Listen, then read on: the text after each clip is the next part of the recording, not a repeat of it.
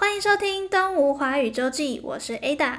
你在学华语吗？想了解更多台湾文化吗？东吴大学华语中心陪你一起学华语，看世界。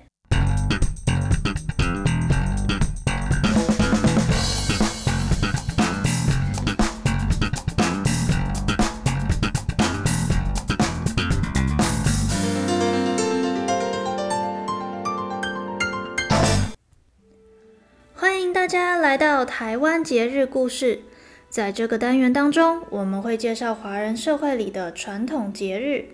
透过这个单元的 Podcast，你将会知道台湾人是如何过节的，有什么特别的节庆习惯呢？让我们一起来了解吧。说到华人社会的节日，最重要的当然就是农历新年了。什么是农历新年呢？它跟西元新年有什么不一样呢？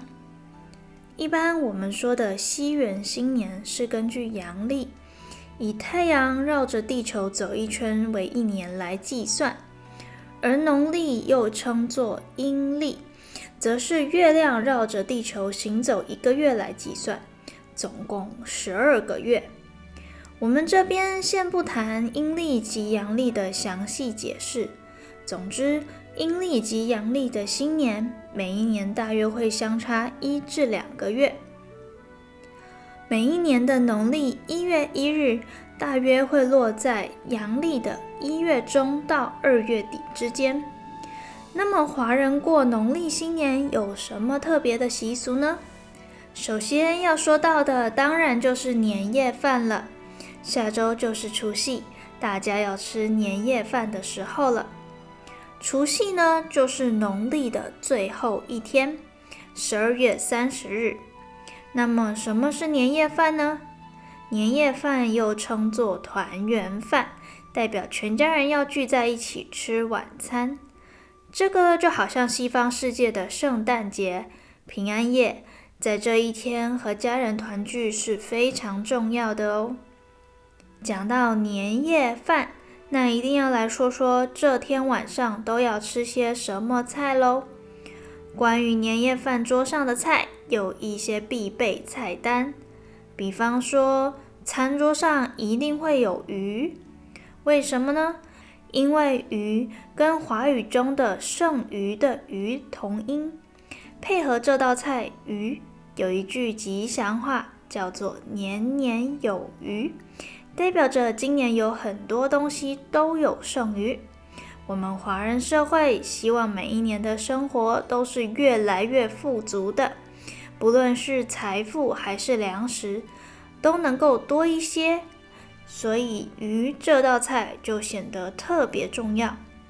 这边大家千万要记得哦，年夜饭餐桌上的鱼是不能够吃完的，因为吃完了就没有剩余了。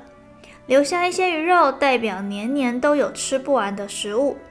还有还有，像是长得很像古时候的货币元宝的水饺，也是不可或缺的一道菜哦。又或者是代表年年高升的年糕，大家也是一定会吃到的。吃了年糕，表示大家的工作会越来越顺利哦。除了除夕吃年夜饭。大家有没有听过红包呢？过年的时候，大人会给小朋友红包，或者说压岁钱。这两个意义其实不太相同，但是都是希望孩子能够平平安安的。其实传统上，我们会称过年时长辈给小孩的钱叫做压岁钱。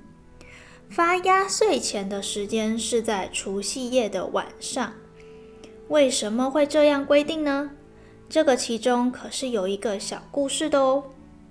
传说有一个叫做“岁”的怪兽，这个“岁”字是一个出口的“出”字，再加上表示的“是”。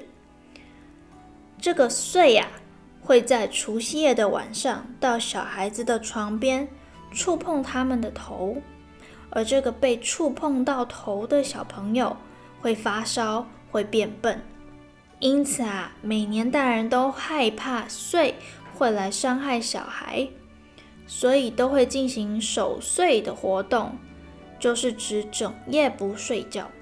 有一年，有一户人家在守岁时，用八个铜钱在跟孩子玩，玩着玩着，小孩累了，铜钱也就搁在了床头。相传这天怪兽祟出现时，因为这铜钱发出了一道光，所以把祟给吓跑了。这个故事传开来，于是之后家家户户的父母每年过年就会给孩子压岁钱，避免怪兽祟来摸到孩子的头而带来灾难。如今久而久之，因为年岁的岁与这个怪兽的岁同音，而又因为是过年发的钱，岁又有年的意思，所以这个叫做压岁钱。关于守岁这件事情啊，除了刚刚这个关于怪兽岁的小故事以外呢，除夕夜的晚上大家守岁还有别的意义哦。我们现在说的守岁都是年岁的岁，守岁呢是指除夕夜的晚上，大家要过了午夜十二点才可以睡觉，有象征过去一年不好的事情都将过去的意思。